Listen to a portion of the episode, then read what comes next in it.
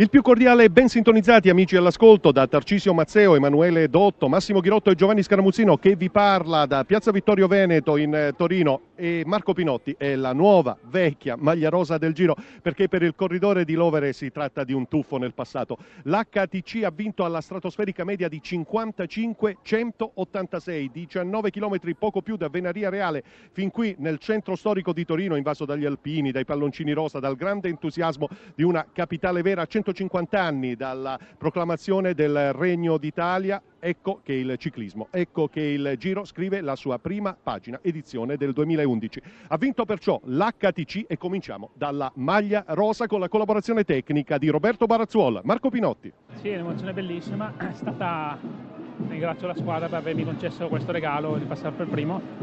Eh, sapevamo che eravamo, avevamo un'ottima squadra, abbiamo fatto tutto con, eh, cercando di curare tutti i particolari nel percorso e ero un po' preoccupato all'inizio perché quando aveva, sentivamo un po' la pressione di essere tra le squadre favorite, ma diciamo, siamo abituati a questo tipo di, di, di, prove. Classifica completa, HTC, poi Radio Shack a 10 secondi, quindi la Liquigas di Vincenzo Nibali. Bene, terza a 22 secondi appena e sentiamolo, il messinese. Eh, alla fine abbiamo fatto una bella, una bella cronometro, purtroppo abbiamo perso un uomo quindi abbiamo faticato un po' di più, poi siamo stati mol tutti molto regolari, quindi il merito è anche dei miei compagni che hanno fatto una, una grandissima prova e, e, in ammiraglia ci hanno suggerito benissimo le curve, come interpretarle. E, è andata bene così, dai, siamo contenti. HTC, Radio Shack e Liquigas, questo quindi il podio, quarta l'Omega Farmalotto ma con lo stesso ritardo, 22 secondi proprio della Liquigas di Nibali, poi a 24 secondi la Garmin e con lo stesso distacco la Lampre di Michele Scarponi. Abbiamo corso bene, i miei compagni sono stati tutti forti e siamo soddisfatti perché abbiamo dato il massimo. Il ritardo della Rabobank 26 secondi, di 30 secondi invece il ritardo di Contador e della sua Saxo, lo spagnolo, uno dei grandi favoriti per la conquista della maglia rosa finale. Più indietro la Stana a 50 secondi, quindi la Geox a 53, ultima l'Euskaltel a 1 minuto e 13 e adesso la nostra rubrica. Vado al massimo! Le pagelle di Ghirotto. Vado! Noi di Radio Rai, pensando a Vado al Massimo di Vasco Rossi, approfittando della presenza come opinionista di Massimo Ghirotto, abbiamo pensato di dare i voti ai corridori del Giro d'Italia. 94esima edizione della Corsa Rosa, prima tappa, cronometro a squadre, vittoria di Marco Pinotti che è la prima maglia rosa. E allora, professor Ghirotto, diamo i voti. Promosso chi?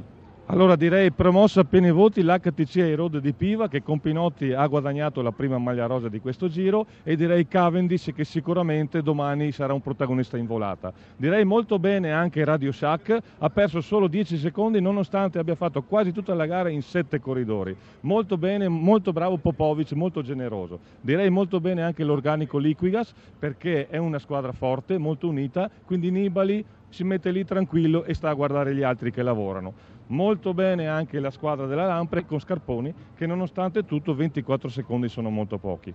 Massimo Ghirotto, ci sono dei rimandati?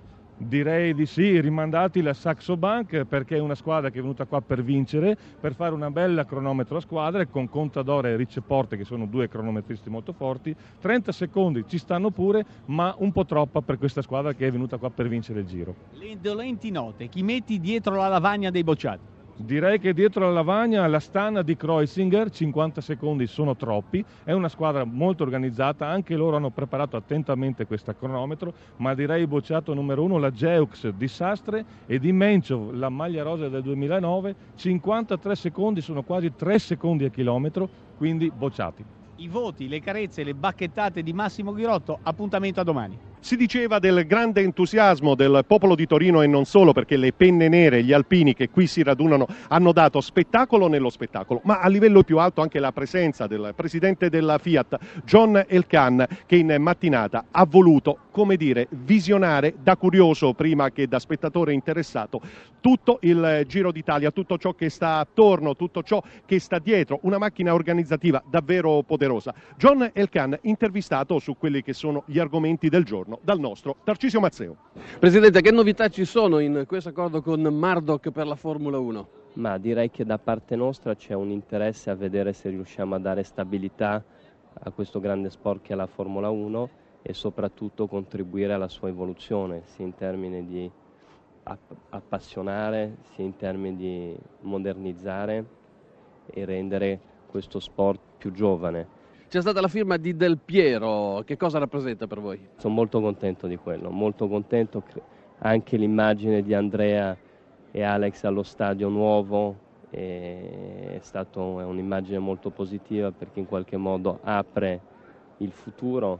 È bello sapere che Alex fa parte di questo, di questo futuro, che abbia rinnovato e da, da Juventino questo mi fa, mi fa molto piacere ed è anche un buon segnale e anche la grinta che lui ha dimostrato nelle sue dichiarazioni sono fatti molto positivi. E tra le squadre del Giro c'è anche la nostra. Sì, insomma, con umiltà e consapevolezza del servizio che possiamo offrire la squadra di Radio Rai al Giro d'Italia e Paolo Garimberti, presidente dell'azienda, si esprime così. Noi facciamo un grandissimo sforzo come ogni anno, d'altra parte eh, il Giro d'Italia è un po' eh, come Sanremo, cioè sono quelle manifestazioni per la RAI che ogni anno si ripetono e si ripetono sempre con grande successo. Il Giro è seguitissimo alla radio, moltissimo naturalmente, è seguitissimo alla televisione, fa degli ascolti straordinari, poi quest'anno possiamo dare la tappa dall'inizio alla fine con i nuovi canali specializzati del digitale per lo sport, quindi una copertura completa, credo che nessuna televisione faccio una copertura simile di un evento sportivo. Radio Rai punta a vincere il suo giro, ma il giro chi lo vincerà secondo lei? Ma gli esperti, come un certo Davide Cassani che se ne intende più di me, dicono che vince Contador perché è nettamente il più forte di tutti. Io ho una grande speranza in Nibali. Anche quest'anno Radio Rai, come dire, è presente nella lotta antidoping con la borraccia trasparente, il direttore di Radio 1, Antonio Preziosi. Anche quest'anno siamo in prima linea con la nostra iniziativa antidoping denominata della borraccia trasparente, questo simbolo di uno sport tutto cuore, muscoli e cervello, senza inquinamento, senza sostanze dopanti, come l'anno scorso Radio 1 vuole esserci e siamo convinti che distribuire 50.000 di queste borracce lungo il percorso del Giro sarà un bel segnale per tutti gli sportivi italiani per un ciclismo di uno sport più pulito. E ritorniamo al ciclismo, all'agonismo, la Stana che ha deluso, ad esempio, una Stana senza contador, nelle parole di Beppe Martinelli, grande navigatore, grande nocchiere al tempo, ad esempio, di un nome solo, Marco Pantani, giudica così la formazione casacca. No, una Stana totalmente diversa, con, eh, con molti giovani, con un po' più di Italia, sicuramente con Masciarelli, Tiralongo, perciò spero bene, spero bene. Abbiamo un ragazzo molto, molto forte che è Krösinger, Spero che sia nei primi a, a, Milano. Diciamo che è una squadra molto forte sul piano delle salite così.